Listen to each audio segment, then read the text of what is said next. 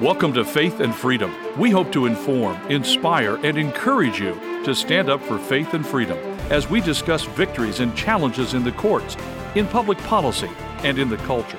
Faith and Freedom is brought to you by Liberty Counsel, a litigation, education, and policy organization.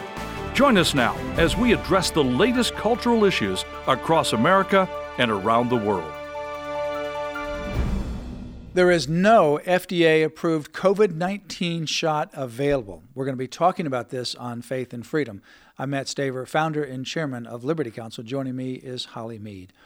Well, even though the U.S. Food and Drug Administration, the FDA, announced recently that it had approved a second COVID 19 shot known as Spikevax by Moderna, there are still currently no fully approved licensed shots available. This is like deja vu, Matt. I mean, the same thing when they came out with Comirnaty saying, okay, the FDA has approved it and blah, blah, blah, but uh, there was none available in the United States. And they were also saying the same formula could be used as those shots that are under the emergency use authorization. Well, they did it in that, they said that in the context uh, that I think was intentionally meant to confuse people. That right. It's similar formula.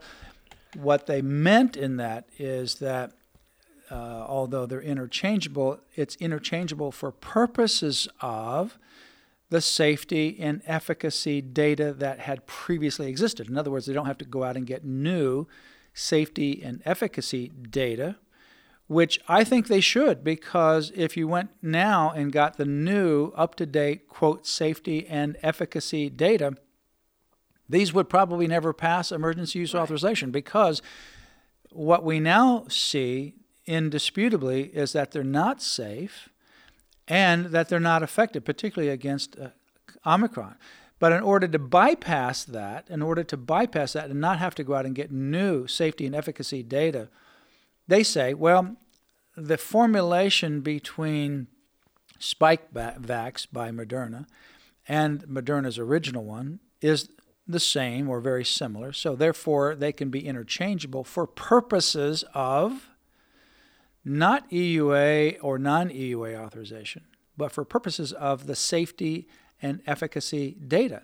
That is also a sleight of hand so that, and I repeat, they don't have to go out and get new safety and efficacy data. They would be in a real problem to have to go out and do that now. But that doesn't that also protect the liability issues with the pharmaceutical companies? It does, um, because under EUA you still have the uh, liability protection. Right.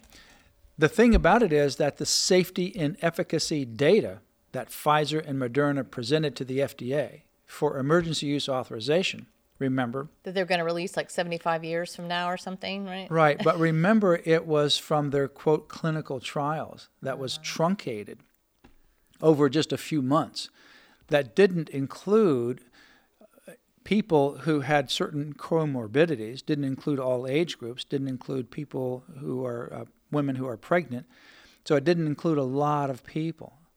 And they then manipulated or massaged some of the data, and that's the data that they gave to the FDA that the FDA doesn't want to release for over 75 years now.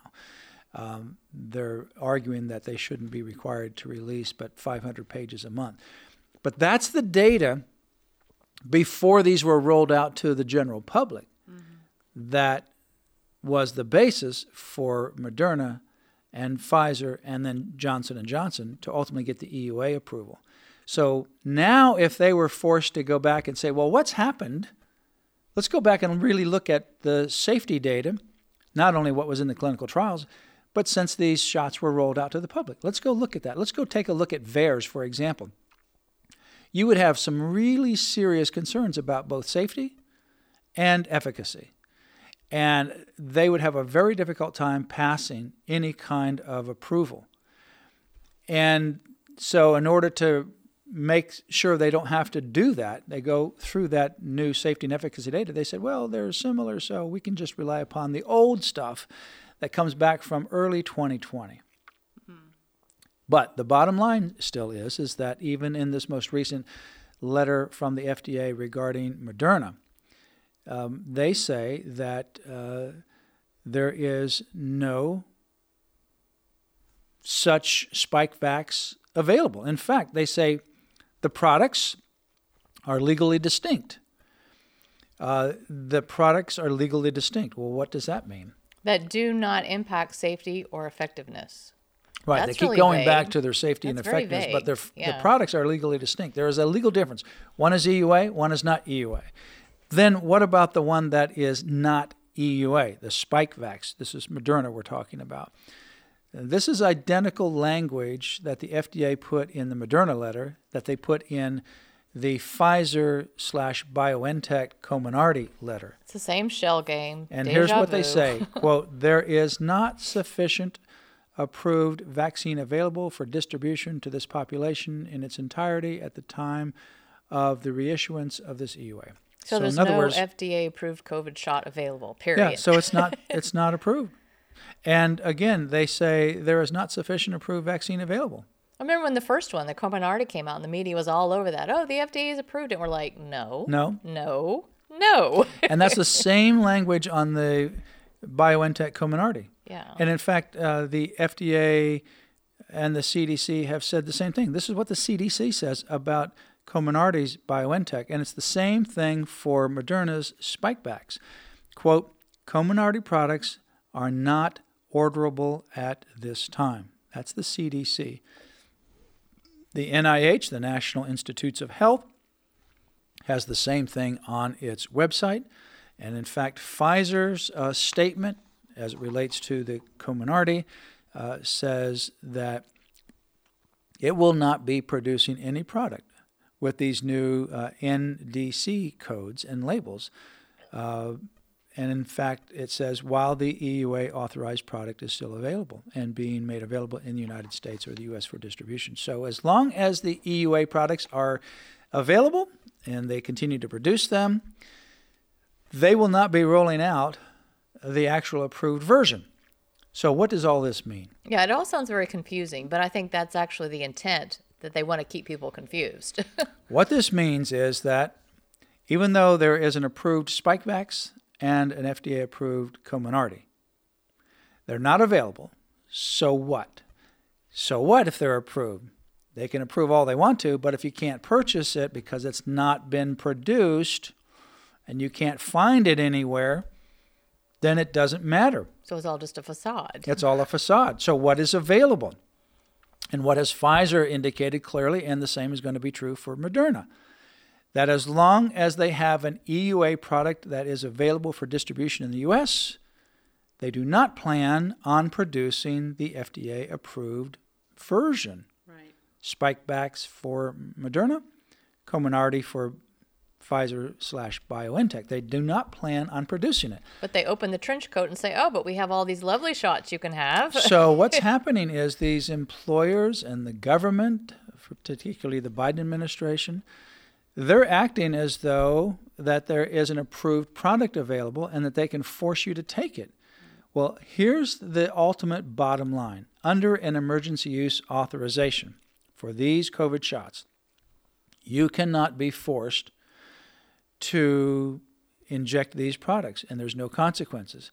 Uh, you have the right to accept or refuse these products. End of story, period. Right. So that's the significant legal difference.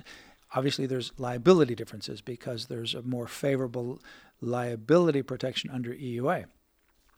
So, another reason why they wouldn't want to come out from under the EUA. Right. But staying under the EUA while they're getting the liability protection for themselves doesn't mean that anything has changed and now the EUA doesn't apply to these products. The EUA still applies. And that means for you as a individual, when your employer tries to push this, when the government tries to push it, you can say no. That in fact this is a violation of the law. There is no FDA approved COVID shot available. End of story. And that's the key. You know, we need to know the facts. We need to know the truth before somebody comes and says, you have to do this, or else you'll lose your job, or what other consequences they might come up with. You have to know the truth. Now, I know this may be something different than what you're hearing from some of the media or some of the mandate sources, whether it's a private or public sector. But we have the information. We have the letters from the FDA. We have the comments from the CDC, from the NIH. We have the actual uh, public statement from Pfizer itself with regards to Comirnaty. You can go to Liberty Counsel's website, lc.org, lc.org. You can also go to our special page, lc.org forward slash vaccine. There's lots of information there, anything related to COVID and the COVID shots, including these EUA issues that we've been talking about. lc.org forward slash vaccine. You've been listening to Faith and Freedom, brought to you by Liberty Counsel. We hope that we have motivated you to stand up for your faith, family, and freedom. Get informed and get involved today. Visit Liberty Counsel's website at lc.org, where you can obtain email alerts and other information to keep you informed and involved. The website again, lc.org. You can also call us at 407 875 1776.